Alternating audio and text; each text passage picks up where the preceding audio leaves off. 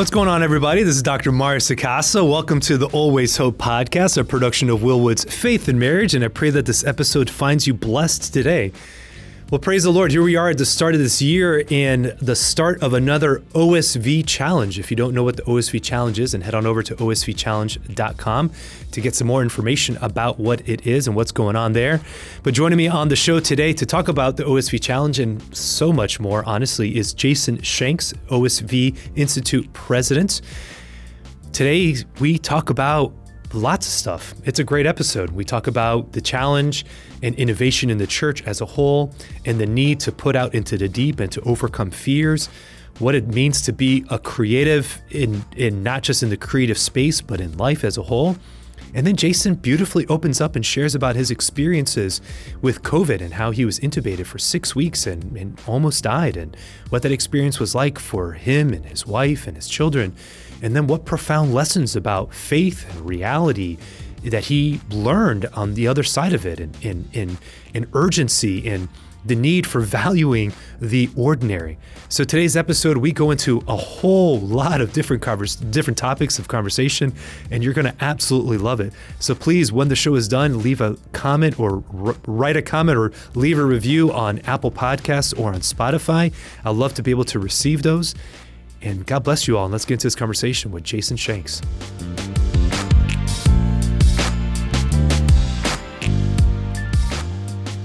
Jason Shanks, welcome to the Always Hope podcast. How are you doing today? I'm doing great. Thank you for having me. This is a this is a true joy and a pleasure. Well, I appreciate it. The, the pleasure is all mine. I know you guys have a lot going on with OSV Institute and the challenge and the next round of talks and new websites and all sorts of great things that you guys have going on right now. As I said to you before we kind of got started, I've I've been a fan of yours and, and, and what you guys have been doing over the last few years with the rebrand and the refocus on innovation. I've had, I'm sure the listeners would know by now, they're probably sick of me talking about OSV Challenge. I've had a number of the, the winners over the years uh, on the show yeah. and, and, and, and, Dr. Matt Smith as well, and yeah. Sister Josephine Garrett and others who've been connected with what you guys are doing. Yeah. So, uh, so grateful to have you finally on the show to talk about what you guys have been up to. Um, so, for people who don't know about OSV mm-hmm. Institute, just kind of a quick what is it? Um, what are you guys doing? And uh, what's this new rebrand all about? Yeah. So a lot of people might be familiar with our Sunday Visitor. Mm-hmm. Uh, it's a 110 year old organization that typically people know it either one of two ways. One is the newspaper, our Sunday Visitor, or the offertory envelopes that maybe people are using mm-hmm. on a Sunday. What they typically don't know is all that revenue and that's generated by our Sunday Visitor has for 105 years been given away uh, in the way. And so that money that's given away is utilized by what's called the Our Sunday Visitor Institute, OSV Institute. And traditionally, it's sort of been what you would call like a corporate giving philanthropic arm of our Sunday Visitor. And in that time span, it's given away about 90, $90 million. Wow. And it's done it, given it to apostolates, dioceses, parishes, uh, things to, you know, going to champion the church, right?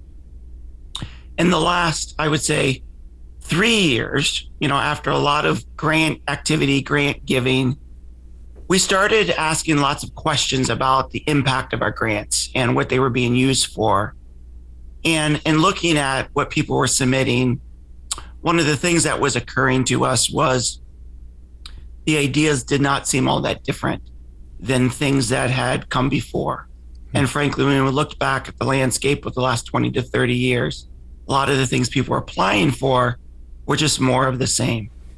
So we at OSV started thinking about. When, you say that, I'm sorry to interrupt you. You're saying that like the same people applying for the same amount year in and year out, or are you saying that like just the same ideas kept kind of same crossing, ideas, different people, but the same ideas kept kind of crossing your desk? Correct. Yes. Yeah. So we just weren't really in, in, in of those ideas. We didn't feel like there was really moving the needle, right? Mm-hmm. We started thinking about we want game changing disruptive ideas that are really going to move the needle. And all the stats we were seeing that your listeners are well aware of within the church, the church is sort of on decline. Baptisms are down, marriages are down, uh, the numbers of people going to mass are down. And so we didn't feel like we could just keep funding and doing more of the same.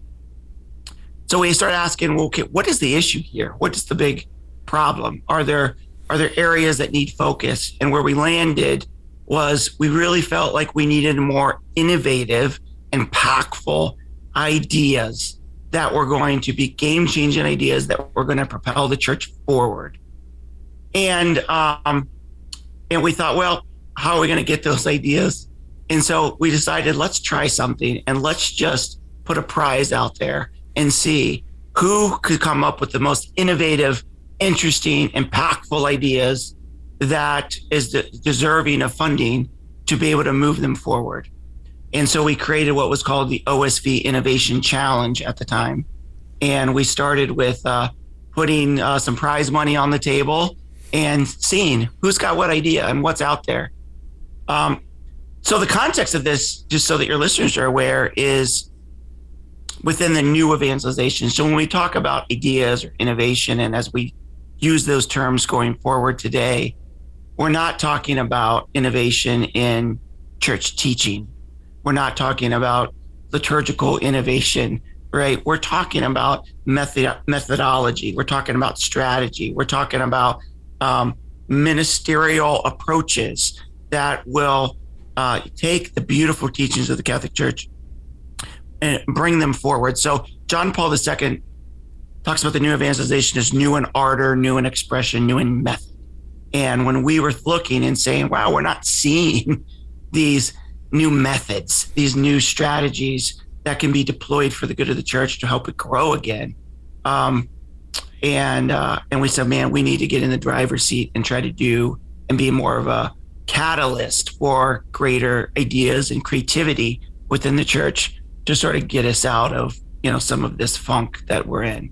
Amen. Uh, Amen. Well, I I appreciate that because. Yeah, I think when you talk about innovation, people tend to think that, well, I mean, what does it mean? Does it mean innovation in theology, innovation in, li- in liturgy, right. innovation in different things that I think have been tried over the years, truthfully, and we're seeing that the effects of those isn't, has not been effective. Um, because the church's teaching is what it is. It's it's it's constant. It's beautiful. It's it's inviting. It is the way, the truth, and the life. Um, we believe that, but sometimes um, but I, well, I think there's a couple things here, right? When we start talking mm-hmm. about the mm-hmm. numbers decreasing in the church, certainly we're competing against different philosophies and, and, and the nones, and certainly in a secularized culture mm-hmm. where um, religion and faith just isn't a conversation um, as freely open as, as, as it used to be, um, or as freely invited as it used to be in the public discourse. But at the same time, the church also, man, just likes to shoot herself in the foot, some, you know, often. And so I think that, you know, certainly the scandal, um, but but even more so than scandal, sometimes a culture um, that can exist of I hate to say this word, but complacency or of stagnation. Um, sometimes that that that happens. Um, you know, when when it's like, well, this is the way it's always been, and this is the way we're always going to do it, and uh, and it's like, well, you know, that's not the same thing as like that's a bad answer for tradition. Um, like we we still need to kind of be thinking about well, is this still the best approach for X problem? Um, is this still the best resource that we could use for this situation, as opposed to just resting, you know, kind of on, on the way things have always been? Um, and so I guess as you've been at the helm of this kind of innovation challenge and these conversations now this is what the third year you guys have done it is that right this is doctor yeah this is yeah. the third year yeah and uh, mario's, that, mario's fine mario's fine yeah so. that we do. I, I, want to go back to something you say though if i may because yeah, i think yeah. you raise a really interesting and good point is i do think we as catholic church we as church have lost our missionary dynamism I, and i and i emphasize that a little bit in the in an OSV talk, not to quote for myself, but I, I emphasize that I really feel like we've lost our urgency, right? Mm-hmm. We, there is you know, a sense of apathy, and and we're sort of licking our wounds a bit because of some of the um, internal issues that we've been dealing with, and I think that this challenge and this this focus on innovation and the new evangelization is trying to get the church, frankly, to go back to our mission, hmm. that we are missionary in nature and we are called to go forth, right? But I, I think that to your point, we're the Catholic Church, right? We've been around 2,000 years. Um, you know, it. You know, we we we think we're gonna we're gonna withstand the uh, all these issues. We've been there, done that, and it, it just it seems to me that we've sort of lost the sense of this urgency that I think that we as the institute are trying to just refocus us as church to say get back to what is some of the best things of the Catholic Church. I mean, the Catholic Church gave us music notation and university systems and the hospital systems and how to care for the poor. A lot of the things you even see with governments trying to do now it came from church and and this is the best of who we are and how do we return to that and i just feel like that sort of creative expression creative approach to bring the gospel message to a new generation and a new culture is who we are as catholics yeah and uh, and we're trying to get back to that a bit. Yeah amen. No i'm i'm, I'm with you man and i and i really appreciate your energy and your zeal about it because it, i feel like like sometimes like when we think about like what does it mean to be Catholic, you, what you're saying right now is is is how I would define it also. That the church would only exist only operates at its best when the wind is at her sails and when she's yeah. outwardly like she's exactly. when she's when she's missionary when she's when she's engaging in the needs of the people uh, whether that is um, you know it, and through social services, through education, through hospitals, through healthcare, um, through catechism. All you know, these things that definitely like that when it's outwardly focused is when the church is at its best. As soon as the system becomes self-referential, and and it turns in on it, it turns in on itself, and then it halts, it stops, and so it's like being like we practice these rituals not because they're a symbol of our Catholicism, like as if it's like a sports team. Like somehow, like the sign of the cross isn't the same thing as doing a tomahawk chop. Do you know what I mean? Right. Like, like, like, like at FSU, that's where I went to school. We do the tomahawk chop, and we know you do that. That means you're you're a Nole man, and every Nole knows what it is to, to do a tomahawk chop. Or whatever school you know has their own traditions or whatever it is that sort of symbolize like the in like I'm part of this tribe and, and while certainly doing the sign of the cross or going to mass or those things certainly signifies that, that's not that's not really the reason that we do these things. These things are supposed to be rituals that point us to encounter God, that move us towards God, that always lead us in deeper relationship with who the Lord is. And so the church solely exists to be that vehicle. It is the body of Christ, but it but it exists to be that vehicle that always points us to to God Himself. And um and and and yeah, what, what do you think? well, I just think like I mean, in Ratzinger, uh, Pope Benedict talked a lot about this in terms of kerygma, and this mm-hmm. idea of the kerygma is an announcement, a proclamation, and I guess my point is, is I think I'm just looking back on my own personal life. When I my faith grows, it's when I'm giving it away. When my faith grows, when I, you know, it's yes, I can sit in my I can sit in this office and I can read theological books and I can do this, that, and the other but it's when I give it to another. It's when I give it to my kids. It's when I when I give it, frankly, when I give it to someone and they ask a great question, and I'm like, huh, I don't know the answer to that. Let me go find out. That's when I grow. So I just think we we talk about it too as this, you know, the church is the church needs it's it's who it is when it's going forth. But I think even as individuals, it's in the good of the other, it's in the giving of ourselves that what we find is is that we become who we are called to be, right? I mean, I know we're going to get a little bit into it, but I just think about when I dealt with COVID uh, and and was in the hospital for quite some time, and then came out of it and had to real, had to deal with a lot of suffering from it. I really started thinking I could take this grace that I'm getting from the suffering and I can apply it to other people, and that's where my healing in my in many ways I think be- became real. It's because I wasn't just sitting there licking my wounds and woe is me and how do I get out of here? It's when I started applying that pain and suffering for the good of another that I realized that I can not only endure this, but this could be turned into something positive. And I think what that demonstrated to me is on a large and macro scale as church. The, the more we're we're sort of navel gazing and looking in and trying to deal with our own internal turmoil and problems, uh, the more mess we create, the more we go out and give our faith away to the world and do what we are called to do. Um, we become who we are supposed to be, and that is this this you know Jesus go forth, and in those very words, he sort of he gave the the missionary mandate to the church, and I think for whatever reason we we have John Paul II, the new evangelization, Pope Benedict backs it up even Pope Francis talks a lot about accompaniment, going to the peripheries, having the smell of the sheep, right?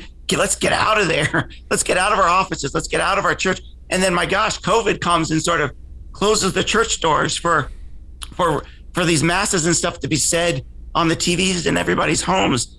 There's a clear message here that we need as individuals, as lay people, as people to to go forth and to get out. And that's what I hope we're doing through this challenge is really giving people permission to think about I'm going to be creative and I want to think of some new ideas and some new approaches. How do I reach neighbor? How do I reach my community? How do I reach the people in my parish? How do I reach the county that I live in? How do I do this? Let's not wait on the priests and the bishops to say, go. We, we're baptized. Let's go for it.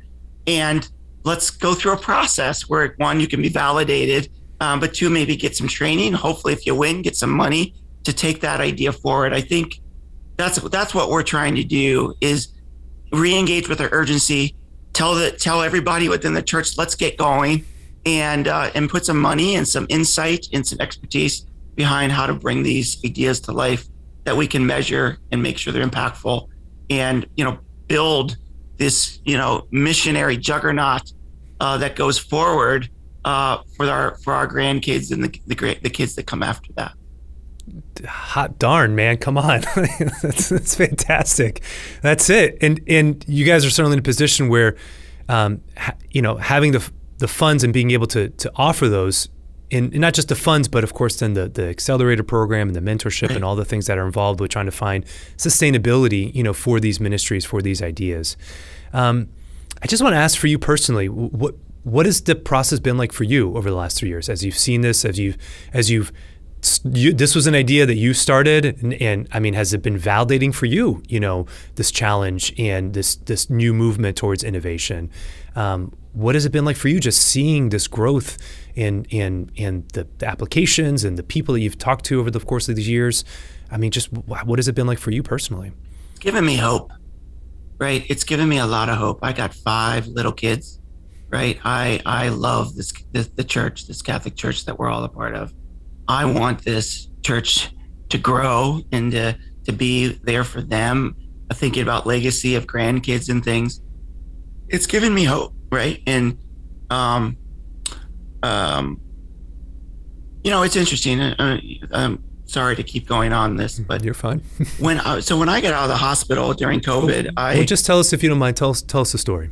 Yeah. So so I was at I I got COVID last November, and um, I was in, uh, I went to the hospital and I was intubated and sedated for six weeks. Wow. Um, there was a period in there where uh, it did not look good and didn't look like I was going to make it.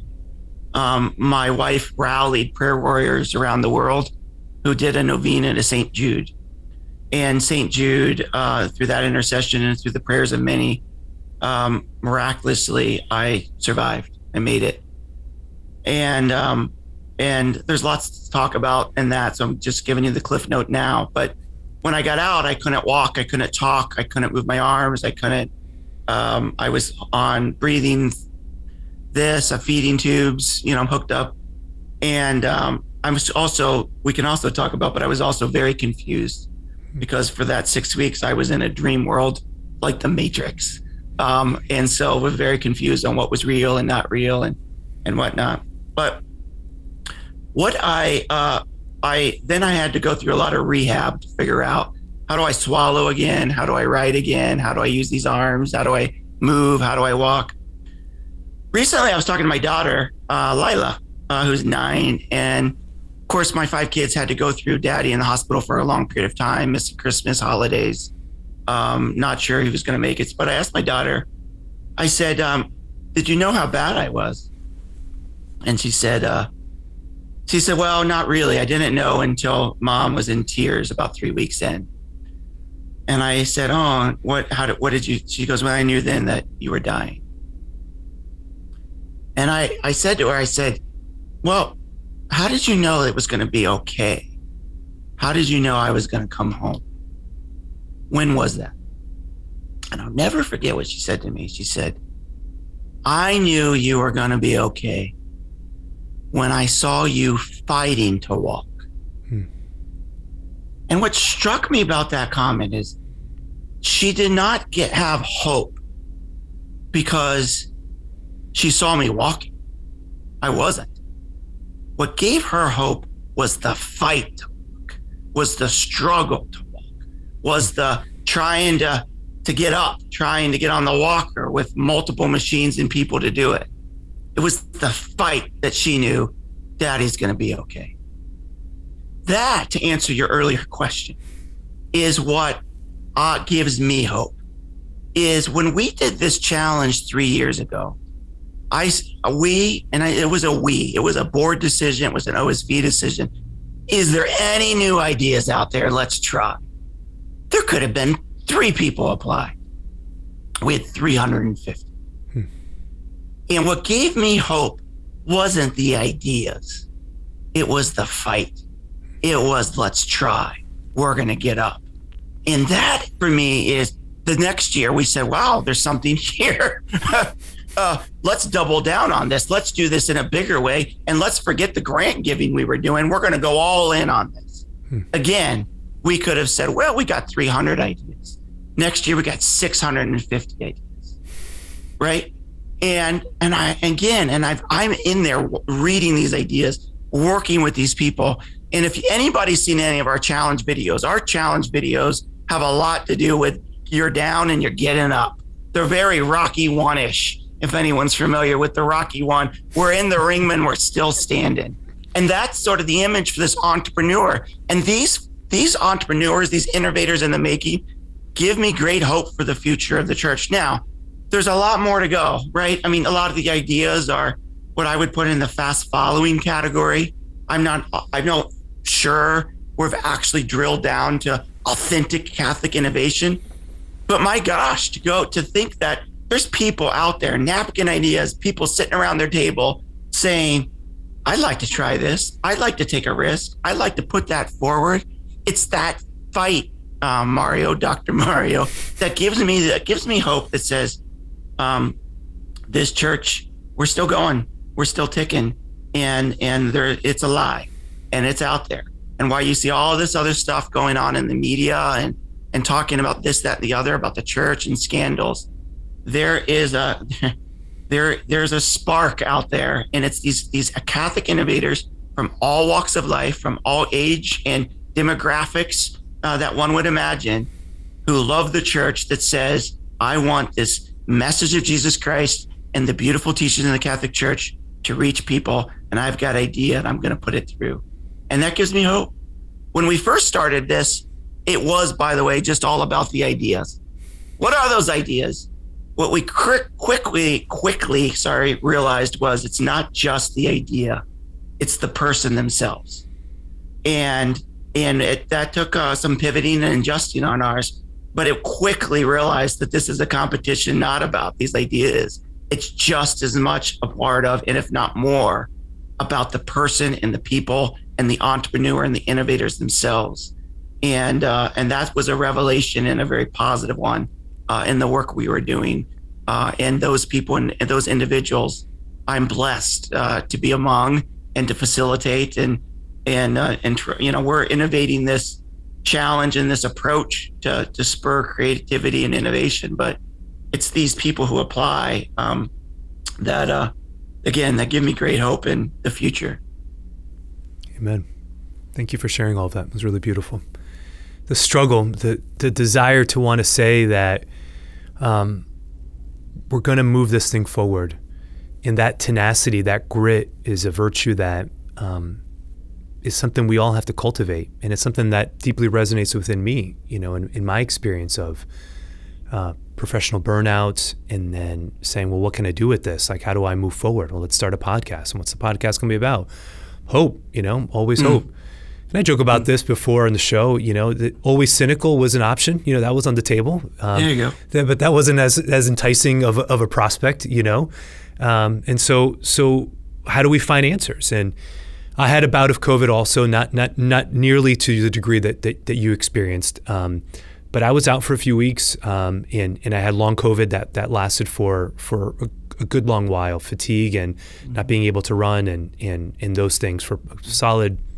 I mean, a, little. A, I would say it took about a year before I felt comfortable actually running again. You know, to the point that I, where I was before, um, and in in that time also, like the first six weeks where it was just fatigue after fatigue after fatigue. I couldn't really light sensitivity. I couldn't really leave the house. I mean, I did, but but it was it was it was difficult. What did I do? I, I just read and I read I read and I, and I read about positive psychology. I read about uh, the spiritual life and and and what we're supposed to do with this suffering. And to the point that you made also, and, and I would like to hear more about your insights from your experiences, certainly. But as you said, it was like if if this suffering is is only about my misery, then I'm then I'm then then, then it's I don't say wasted. That's just maybe too strong of a word. But there's an opportunity that is missed here. And so if if if there's an opportunity to to unite this with others, with something greater, something more that that that's going on, and we're just praying to God, God, what do you want me to do with this? Um, it, it, it can be transformed into a grace filled experience, and and and I can say honestly, like I've I, I've experienced that, and it feels weird, you know, truthfully to say that, both between like burnout and, and COVID and these other things, to be like, wow, like okay, here we are on the other side, um, feeling that I, have navigated those waters well, and, and and I'm a better person because of it, and and new ideas emerge and, and help emerges, and um, but but that's the that that's the that's the gospel, that's the message. I mean, that's that's our character being shaped in the midst of these challenges. That's us choosing to say that there's still meaning in this. You know, think about your circumstance. You know, you, you and Corey Howell, you know, is a friend, and he had shared with me when when when uh, you know that that you had gotten sick and that you were being right. intubated, and so so I was one of those people praying for you. You mm, know, back in November, you. and um, and you know, Corey and I we chatted uh, just about like, Lord, why? I mean, this guy like just comes up with this great idea, you know, of this innovation challenge and here he is doing all these wonderful things and then like this is like now that he gets sick like this i mean like what the heck lord you know like what's what's going on and and i don't know if those type of questions went into your mind um, but I just sure just want to know kind of what your process was like, you know, kind of throughout that experience. Well, let me go back to something you said because you keep triggering fun conversation starters here. And the first is is I think everybody, right? Everybody who's listening we we're getting a better sense of what perseverance looks like. Yeah, right. This sure, COVID keeps sure. dragging, yeah. uh, and all its inconveniences and issues, and you know, kids are home now and not home, and they're back, and and uh, of course sicknesses and and people who are in the health profession. God bless them, the heroes, mm-hmm. the nurses, the the doctors I saw they're deflated. They're they're they're exhausted. Hmm. so we we all have a new i think sense of the grit that that you're speaking of that idea of perser- perseverance. And also for your listeners i think especially for those that are seeking right? You know christianity is the only i think re- major religion that fully understands and, and can explain suffering. Mm-hmm. And most spe- specifically, the Catholic Church really understands the redemptive value of suffering. You know, Christ took suffering and uh, on the cross just spun it on its head, right? And he overcame death. And so, not that God causes suffering, not that God caused COVID, not that He's bringing that to us for some some some reason, but the idea that we as Catholics can take that suffering that we're going through in whatever way that person is experiencing it, something like me, something like you went through, something maybe as simple, something simpler. It's an inconvenience or anxiety or whatever, and unite that to the cross, right? I mean, Paul was given a thorn in his side for a reason. And so I just think that, and, if, and if you remember that idea of Paul getting a thorn in his side, the part of the scripture Paul says, I um, I asked for this thorn to be removed. Mm-hmm. And God said to him, My grace is sufficient for you. And I remember reading that quite a bit when I was in the hospital. My grace is sufficient for you. So, how do we take these pains and struggles and sufferings that's beyond COVID, but just an everyday part of being human and unite that to the cross of Jesus Christ? But moreover, how can then we take whatever graces we might be getting from that and apply it? People in purgatory, people, uh, people circumstances, or people going through. Um, I just think it's super powerful. We don't talk a whole lot about suffering anymore. It seems uh, in the church, and then how to use it.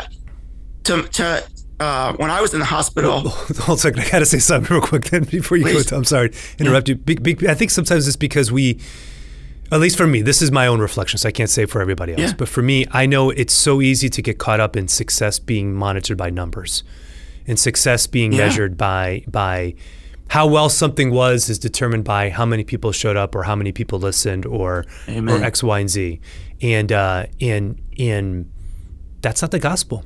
Like no. that's not at all the gospel. And I understand the metrics are easy. It's easy to be like, well, I have so many listeners, or I got so many followers on social media, or I have so many people buy whatever, you know, those type of things.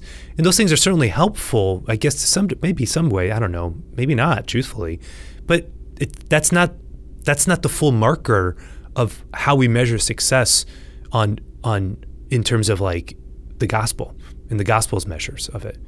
Um, and I know these things sound like cliches, but but they're actually true. Like investment in a person, um, in in taking your time out of your day to smile at a homeless person or to make a sacrifice of packing sandwiches, you know, in your car and actually giving it to somebody. Like like that matters more.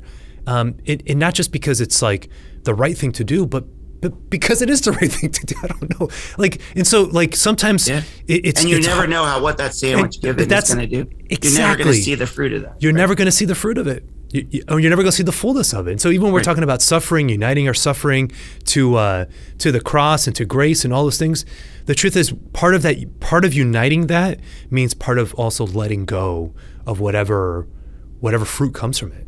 Because the truth is, we don't we don't really know.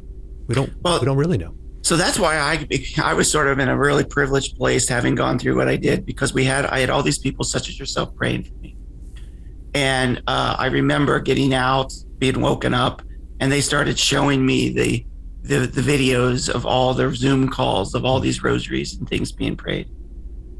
I got to actually see the fruit of everybody's prayer. I, I saw the power of their intercessory prayer, which you don't normally see, right?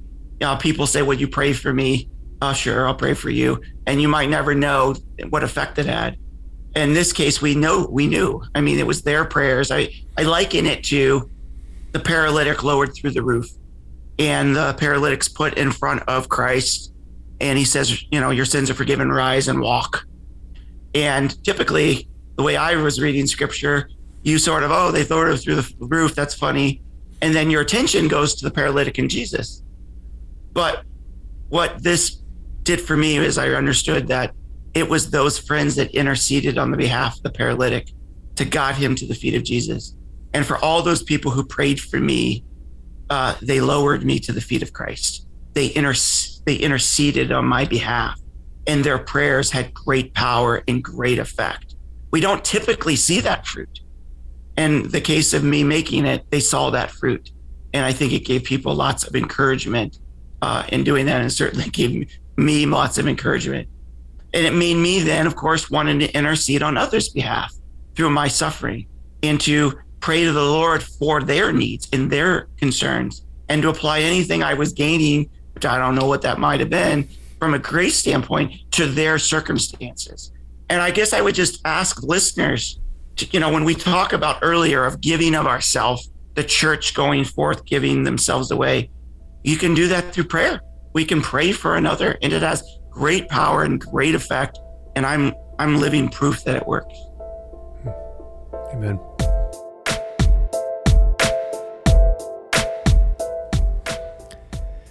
Hey, everybody, this is Dr. Mario, and I'm taking a quick break from my conversation with Jason Shanks just to encourage you to check out Dating Well. It's coming. It's coming really soon. This is my my dating series where I take you by the hand and walk you through all the ins and outs of dating and discerning marriage with another person. And these 19 lessons, we're really really close. If you're a follower of the show, you know I've been talking about this for the last couple months and Dating Well will be released sometime in early February just in time to make it a wonderful Valentine's Day gift. So praise the Lord. I'm so excited about this project and, and can't wait to get it out to the masses. So dating well, it's coming soon. We'll get more information on it when it's actually out. But I am very excited about being able to offer just years of experience of being a marriage therapist and what I know from the research as well and from discernment, you know, literature and being able to dissect all of that and make it into some user-friendly information. Every lesson is anywhere between 7 and 17 minutes, so it's none of them are meant to be overwhelming. We have some great reflection questions that are there for you to reflect on and to converse about afterwards, whether you're doing it with your boyfriend or your girlfriend or doing it as part of a small group or just even if you're doing it on your own and you just want to be able to grow in your understanding of what a relationship is and what it actually means to discern marriage and to move forward in that great, great vocation. So, dating well, it's coming soon, really, really close. Look for it in early February. We'll get more information out there for you when it's out into the masses. So, thanks, everybody.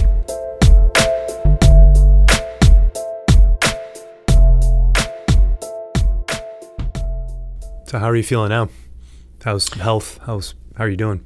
I, am doing pretty good. Yeah, I mean, it's been quite a year. It's been quite a been quite a journey. Um, and uh, uh, now physically, I'm doing pretty well. There's still uh, some little things that we're trying to work on. Um, and then I have you know little triggers here and there. You know, if I get a cough, I'm like, oh no, you know. Um, but overall, I'm doing well. Um, and uh, you know, but you know, I just go back to those early days in January and February, and um, you know, not only a lot of physical issues, but a lot of mental ones. A lot of trying to figure out, you know, what's real and not real, and and and um, you know, so when I when I was sedated, and I guess they call it ICU delirium. Um, I didn't even know that was a thing, but apparently it is. I was living in a whole nother reality. It's sort of like the Matrix, right? I'm you know, as an example, uh, um, in my dream world, my father died, and other real experiences I thought were real happened. And then when I woke up, I didn't know I was woken up hmm. from.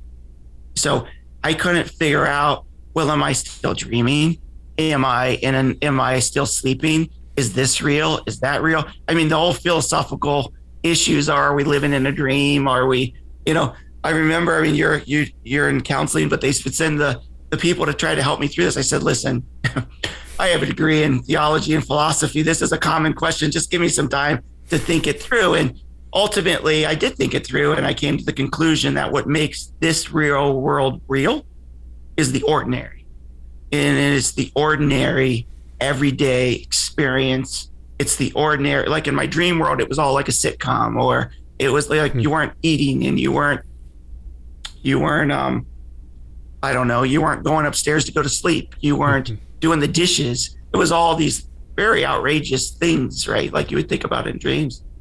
And I think the lesson I learned from that uh, is that what, how the ordinary is a gift and how we can use the ordinary everyday things that we do as a gift. And I would leave that, I would, I would share that with your, with the, your listeners and for me, when you ask, how am I doing? It really brought home the manger and Jesus coming to us at Christmas in a new way for me this year.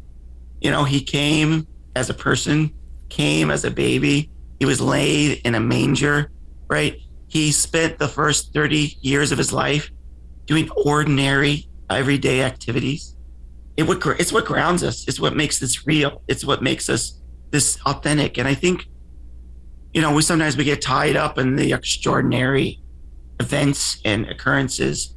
Uh, but how how um, blessed are we that we get to do the dishes and we get to care for a loved one and we get to you know do our chores and we get to do these things. Christ did them alongside Mary and Joseph, and so do we. And and I learned in a really new way uh, how important that is.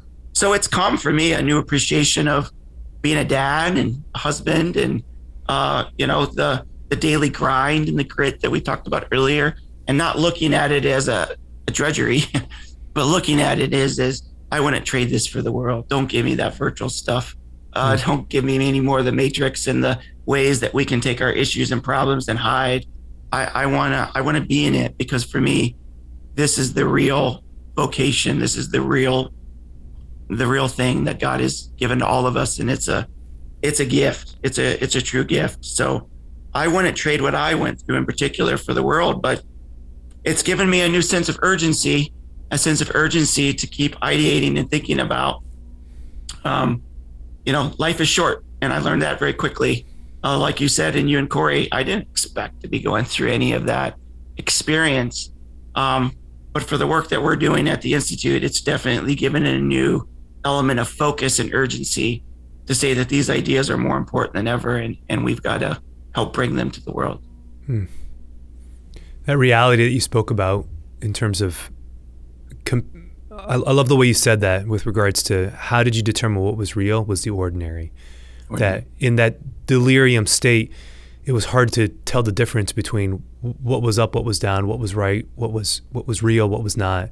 In in that, as you thought it through, you settled on my reality is is is this like this this it's not just a sitcom life just isn't a sitcom life just isn't these extravagant moments one from another and how that helped you to decipher between your dreams and, and reality and got you kind of back to some sense of stability but i think that's a beautiful imagery for of course for all of us you know who are just living in terms of what are we pursuing and what i thought about was that like God chose the ordinary. And that's what you said also in terms of mm. Jesus being hidden for 30 years. Like God in God incarnated himself into that reality.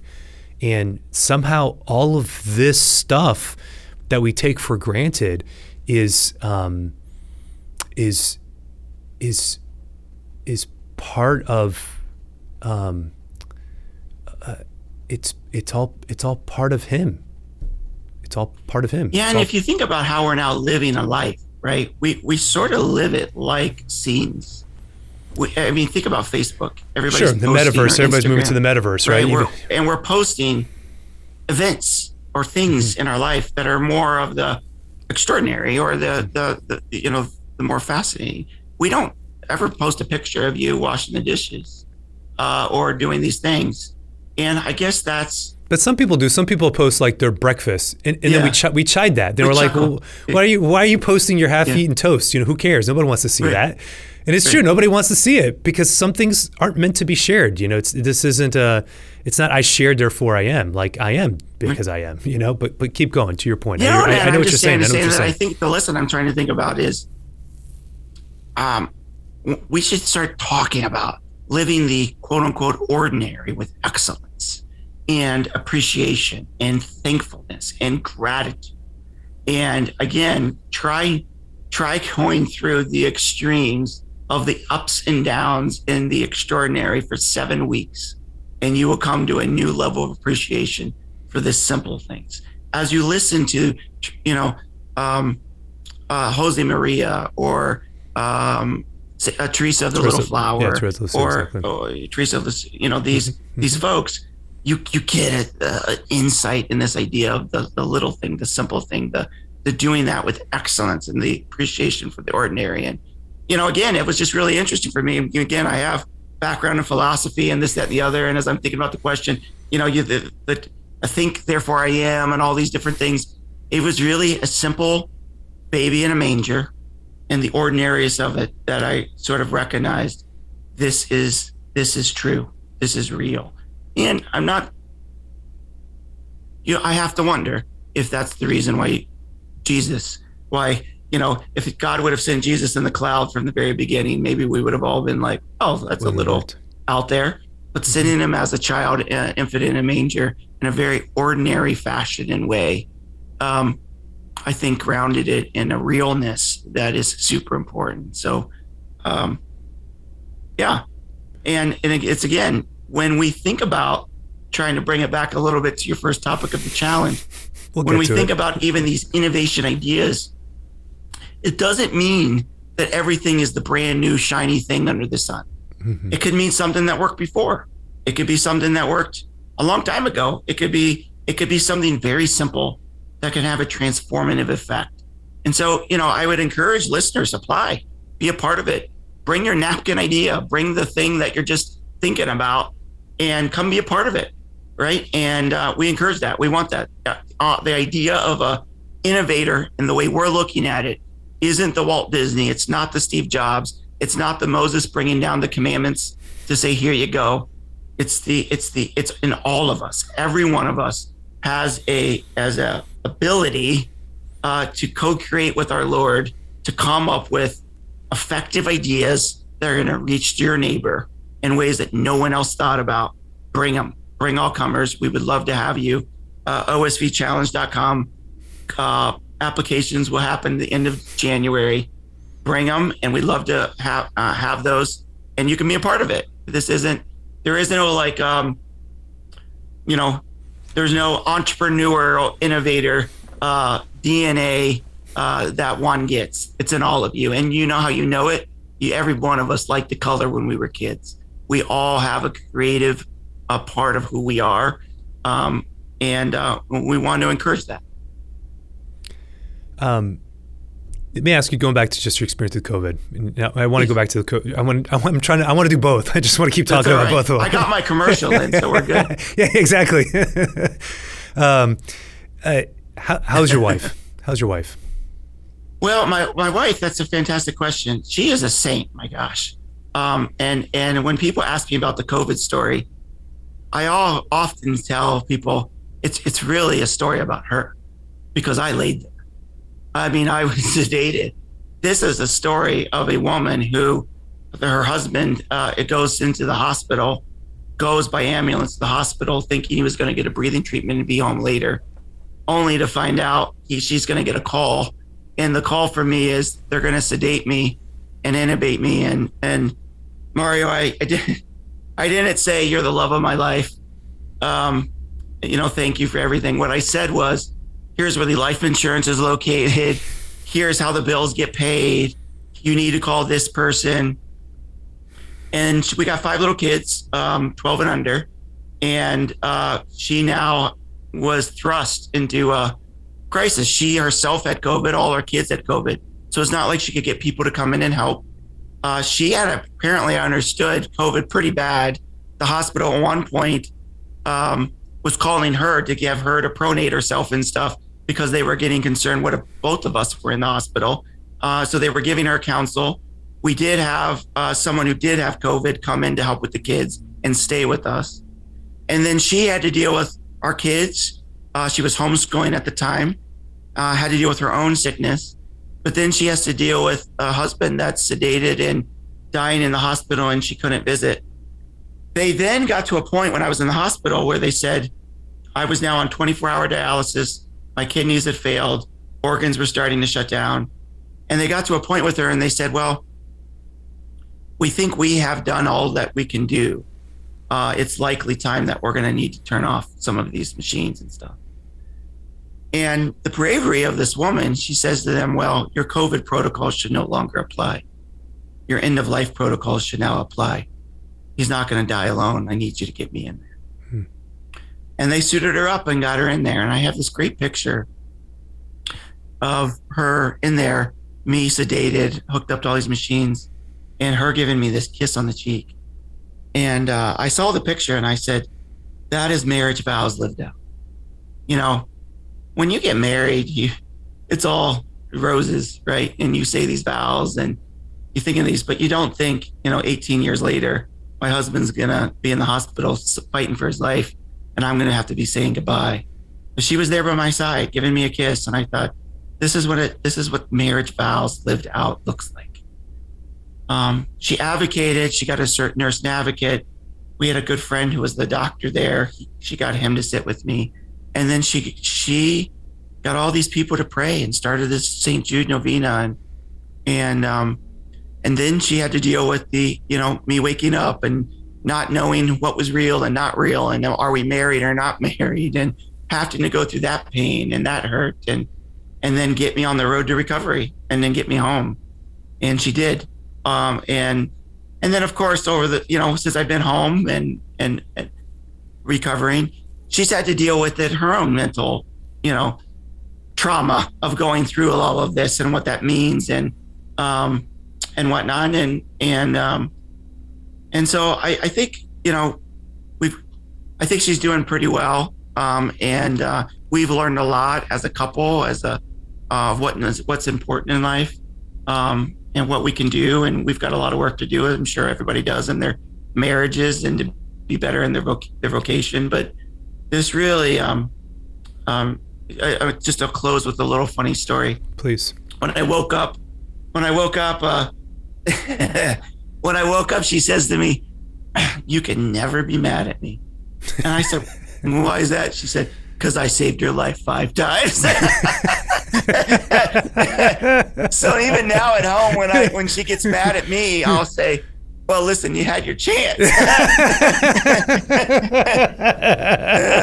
I love that. You can never be frustrated with me. I saved your life five, five times, and and she did, right? And I owe her my life, and uh, and um, and I don't just owe her my life for what she did during this latest COVID. She saved my life 18 years ago when we got married, mm-hmm. and uh, and we've been through quite a bit of things in the 18 years and dealt with a lot of experiences and trauma and different things uh, as most people do but this was definitely unexpected and I, I, hope and i pray it draws us closer together i do fear that the busyness of life um, comes back in and comes back in and sure. and you know you're running kids around and a variety of things but she is an amazing amazing woman and um and uh, this story this covid story is really about her in many many ways Wow.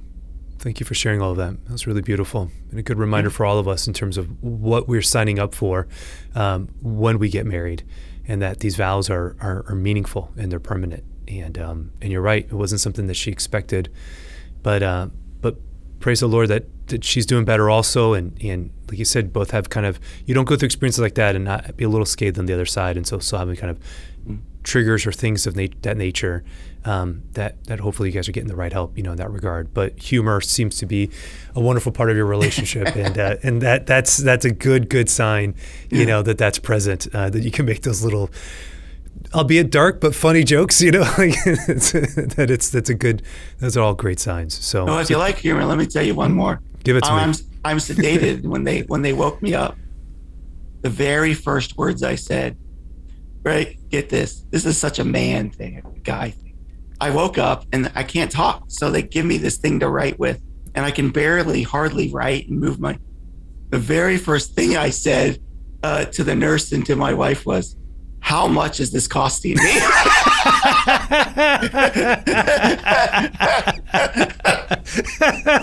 much?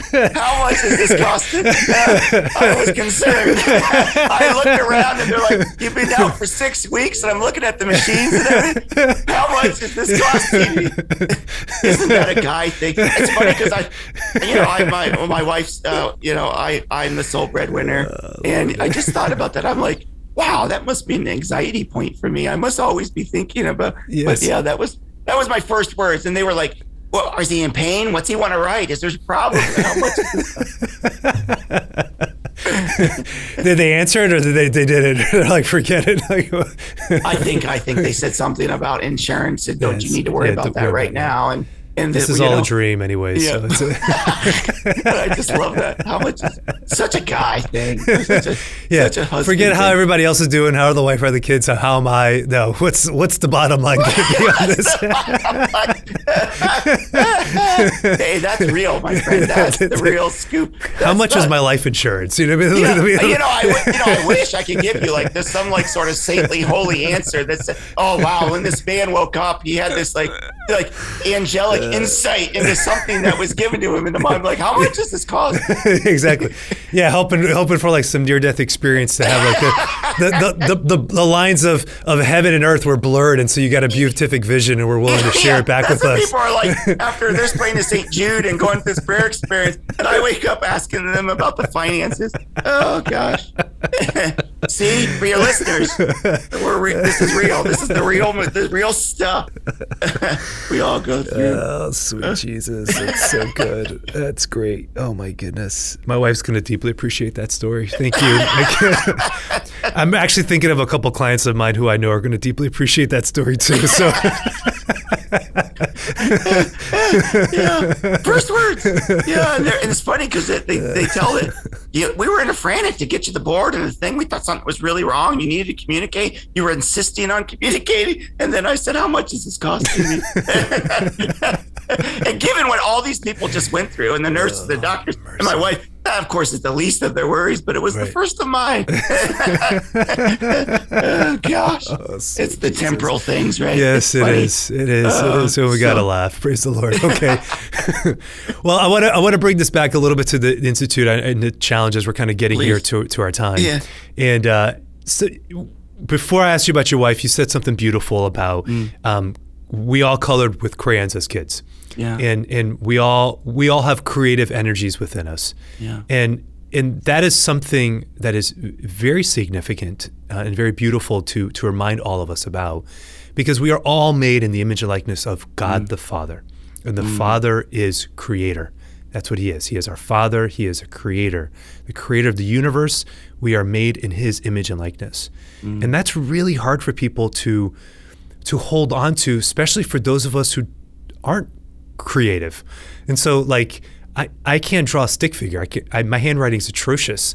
Uh, your handwriting's probably better when you woke up than mine is even now. You know, like it's it's it's well, it's. you are. You do have doctor. Right? Yeah, I do have so a doctor. So now, now, well, now, now, finally, I can make the excuse. Well, I'm a doctor. You know, that's what it is. Don't tell that to my ninth grade teacher who told me to stop writing in cursive. You know, like because she couldn't read my handwriting.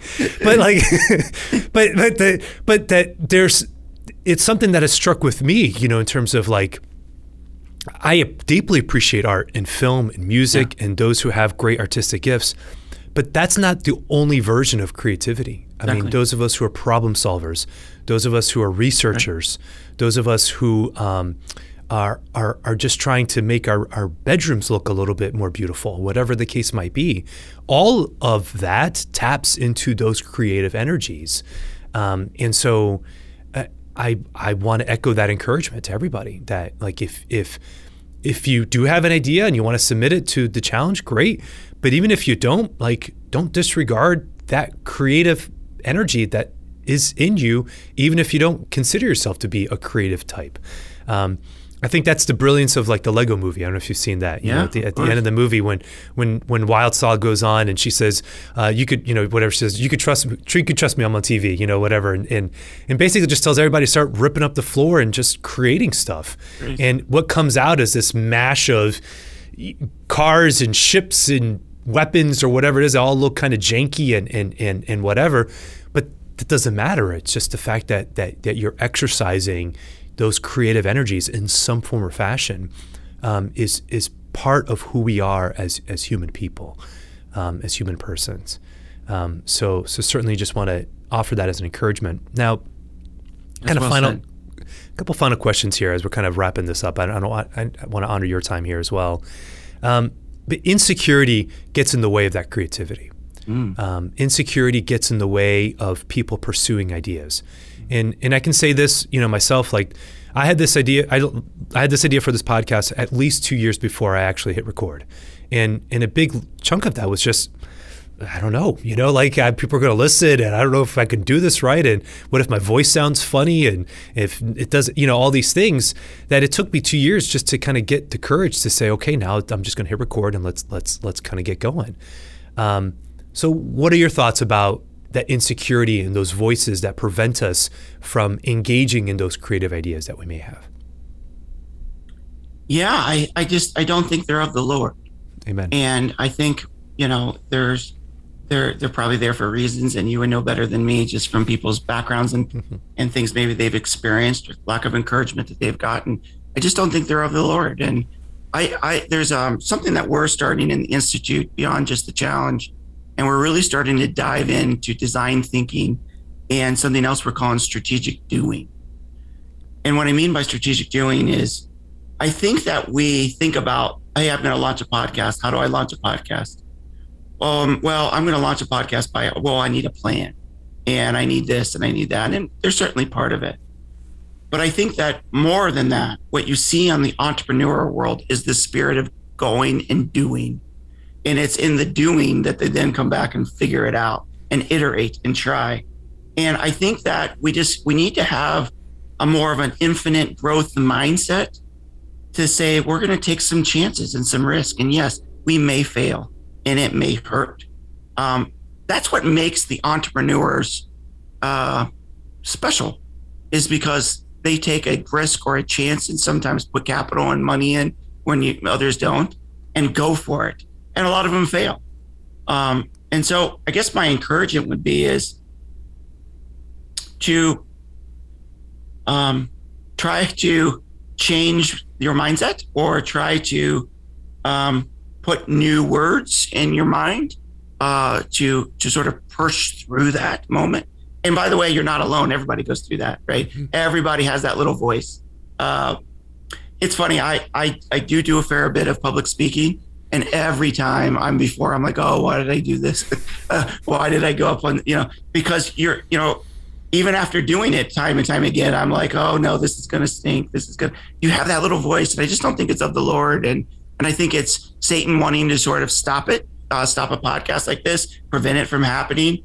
And there's these these little voices that are are telling you the negative thing that uh, is just not true. And I would encourage people to just do go. Uh, and when you go, and then come back and iterate and change. And but it's in that we need to take more risk. And this is sort of my message for the church at large: is we need to fail faster, we need to fail quicker, and we, as pastors, priests, not we, I'm not a pastor, priest, but priests, bishops, leaders, need to be willing to give people permission to take a chance, to take a risk, and to go for it.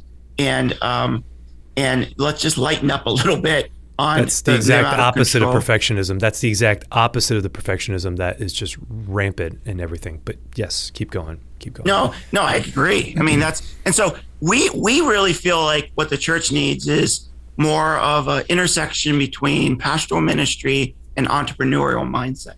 Mm-hmm. Um, and if you even think about like how parish councils and stuff work, they work sort of like, well, let's get a three-year plan and let's get our let's get this and let's do this. And we really think it's that strategic doing. It's the going forth. It's the doing first. It's sort of flipping the thing. I would have encouraged you two years ago when you said, I have an idea for a podcast. Mm-hmm. I would have said, let's spin it up fast and let's get moving. Mm-hmm. Let's not take two years to plan it and get going. Let's let's spin it up and get going before you can think twice. Mm-hmm. And and then and then as you're going, you're going to learn and you're going to learn and you're going to learn. It's going to grow and it's going to develop and it's going to become something it never was. Mm-hmm. But you didn't you didn't need to put the podcast. Not that you did. I'm just using it as an example. So right. that would be my encouragement to people. I think that um, don't let it stop you. Take the risk uh, and um, and and go for it and just go. And yeah, you might fall, but my gosh, the learnings from it, the fast fall, the the failing fast, I think is is something that we need to learn and learn very quickly. And to me, it's very much part of what the early church looked like. Right? They're trying, they're testing, they're mm-hmm. let's do this, let's let's you know you know. And I think we need to get back to um, some of that mindset. I think part of it. I mean, you would know better than me, doctor, but I think part of it is is it hurts. It's hard to put ourselves out there right? Well, yeah, maybe, of course. Yeah. What if this podcast stinks? What are people going to say? It what may. I don't know. Like? It may. It may stink. people give me the judge, but no. that's, well, after this episode, people are like, "Yeah, they should close it." this was it. This is the last one. you know what I decided? No, but I agree. I, I, I go ahead. Go ahead. I decided. Mm-hmm. So I do a fair bit of these podcasts uh, mm-hmm. and, and, things around now, mm-hmm. and um, I frankly I don't listen to them afterwards. Maybe that's my secret, but I don't listen to them. And I just determined I'm just going to be authentically and real and just tell it like it is and be very vulnerable and open and authentic and just put it out. That's what I've decided. Mm-hmm. And um and I'm I just going to do it that way. And I don't know if people like it or not. Uh, but my and I guess that's what I'm. I I don't. It it takes it it took intentional courage on my part to say, I am not going to put on a face. I am not going to just give people what they what they want to see about who Jason Shanks is. I am just going to be on and I'm just going to talk like you and I are sitting down and talking and I'm going to put it out there and I might not listen because I'm probably too more more critical of myself. But I think in the end that's what we need to do and again back to a earlier thing we talked about it's in doing that that you are going to grow in holiness. Mm-hmm. It's in giving of that podcast. It's in putting yourself out there. If no one else listens, you grow, Amen. you develop in ways that you never imagined. And that that is why in a lot of our videos and stuff when we talk about innovation, we talk about it as almost a and maybe this is bold to say a path towards holiness mm-hmm. because we think it gets people out of their comfort zone. It puts them in a place to have God sized dreams, to take a chance, to trust in the Lord more. And in the end, their faith, their cup is is is filled more than uh, standing on the sidelines and just watching everybody else. Okay, so there, I have my, my brain. There's a lot here. Okay, so I'm say a couple things. First and foremost is that like the our our psychology, our makeup is kind of this mix of on one hand we absolutely love the status quo and our system wants to preserve the status quo. That's where we find safety is is maintaining what we already know and are familiar with. That's why there's a lot of pushback against anything that's new or unfamiliar because our our system likes the status quo. At the same time, our body is and our brains both our bodies and our brains are highly plastic, which means they're highly adaptable to new situations. This is what happens with astronauts, why their bodies break down when they're in space, because the body's saying, hey, I can put resources to other things now because I don't have gravity. And so, you know, this is what our bodies do. They just, they, they adapt.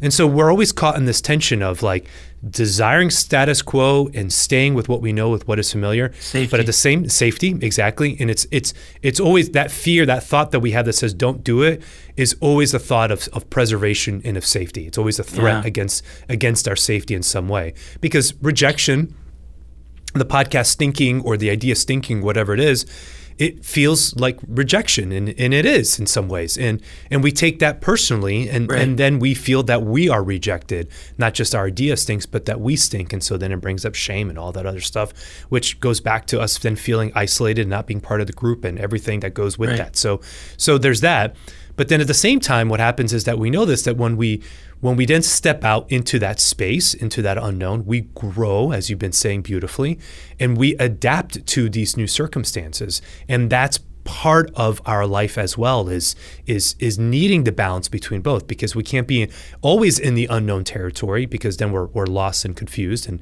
and not knowing anything and never feeling safe. But we can't be too safe either because then we're never growing and we're just being stagnant. And and and I and I agree with what you're saying in terms of the creative life being a call to holiness, I, I, I think in some ways it's that's stepping out into the unknown and is is an act of faith, and we talk about that. But all of that is just a preparation, honestly, for the great act of of, and I guess you would know this more now because of your experiences in terms of even when we resign ourselves to dying, that's a, that's a great surrender. That's a great act of faith. That's the greatest act of faith is when we say, "All right, Lord, into Your hands I commend my spirit," and mm-hmm. and somehow I think the creative life not to be macabre about it, but I think in some ways it, it, it, moves us in preparation for that. Is to say, I'm taking these ideas and I don't really know if this is true or if this is going to pan out or I don't really know what's going to happen here. But but I'm moving forward in this in this venture to say, uh, like uh, it's because because it's because it's going to transform me, but because it's also going to transform my relationship with you, Lord. And, and, it is going to help me to have a better sense of understanding of not just faith and trust and surrender, but but but again that creativity, that life, that potential, actualizing who I am as a person, and in knowing then. And so I guess my encouragement is to, when you step out into that, as scary as it feels, that transformation that happens, it needs to happen and will happen as part of your growth and as part of who you are as a person. And so I'm in agreement. I'm, I'm, I'm go do. Get yeah, it, it's just, it's go. a lot of you know the the idea of go out into the deep right, from scripture. And it's sort of the sort of Chris, Christian adventure that we as uh, disciples are all sort of called to that is powerful. OSV is doing a lot of work from an organizational standpoint within OSV on the idea of uh, change style, change navigation, and growth mindset. All that kind of stuff you're talking about, how the brain works and mm-hmm. and and whatnot. And and I would encourage people to start thinking about that in their own lives. But also if you're out there part of an organization or a thing how do we become more of an innovative apostolate or parish or uh, diocese, diocese. or whatnot right? Well we might want to start with change management and start with how do we navigate change as people uh, uh, within there? Because if if you as a priest go into a parish and everybody's sort of in the you know what is that fight or flight you know mode that's like ah no you know we might want to start with some of these other tools, change styles, change navigation, as well as what does a growth mindset look like? Uh, because we've got to sort of move people into being ready for, um, you know, we're, we're doing workshops on curiosity now. We're doing workshops on risk management and all of these things and, and working with dioceses and parishes to explore all of that before we can even get to how do you generate a new idea? What we've learned is we got to go all the way back to the fear of taking a risk, mm-hmm. uh, what growth mindset looks like before we can get to are we even ready to think about what is a new idea about? And and a lot of that might be for your listeners. How do I be creative? How do I put myself out there? There's there's probably tools and stuff in later episodes we should dig into and talk further about that could be of help to people. That would be awesome. That would be awesome. Well, we can leave that as a teaser then for another episode. That's we can, right. we can get you back on. All right. So give us the website again as we're kind of wrapping this up. so the Institute website is osvinstitute.com. That has all the work that we're doing at the Institute. But for those that are interested in applying to the challenge, you've got an idea, you want to submit it, you go to osvchallenge.com. Uh, we have four different tracks this year. So we've we've continued to change things. Uh, we have different tracks for different uh, ideas, different categories, if you will. And we're going to give away $500,000 in prizes this year. And uh, you can go right there to apply. We'd love to have you and uh, and check it all out. Wonderful. Well, Jason, thanks for, for coming on. And the final question I ask all my first time guests, you've already answered it, but I'm going to give you another opportunity to answer it again. What gives you hope? Well, um, yeah, I definitely think I've answered that. I think these innovators give me great hope in the church.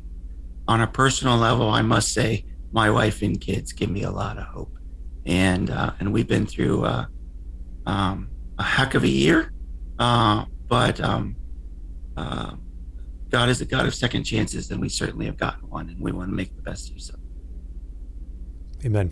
Thank you for sharing that. Thank you for, for joining me on the podcast today. And God bless you and your family as you guys continue to recover from the year, year and a half that you guys have been through. And, uh, and, and continue to bless you in the work that you're doing with, uh, with the Institute. Thank you, Doctor. Have a good day. Appreciate you.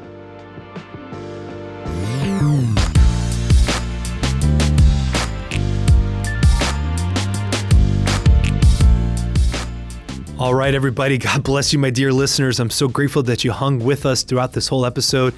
It was awesome. It was awesome. Jason, God bless him in, in his vulnerability and his openness to share everything about his experiences with COVID and, and the impact that that had on his family. I was deeply enriched and blessed by this conversation. So I, I leave it to you. If, if you are interested in submitting an idea for the OSV challenge, do it. Do it do it. Don't let that fear hold you back. If you have something that has been gnawing at you, some creative venture, some idea, some ministry, something that you feel would bring blessing to the church, do it. Go for it. You have nothing to lose. Because I genuinely believe in the things that we talked about, that just the process of you putting forth that idea will, in fact, shape you. So whether you win or not, or whether you're semifinalist or not, or any of those things doesn't really matter. Because the process for you, I, I, I promise you, will be a blessing. So go, go to the OSV website, osvchallenge.com, submit your information, and, uh, and see what happens. So thank you, everybody. God bless you and be good.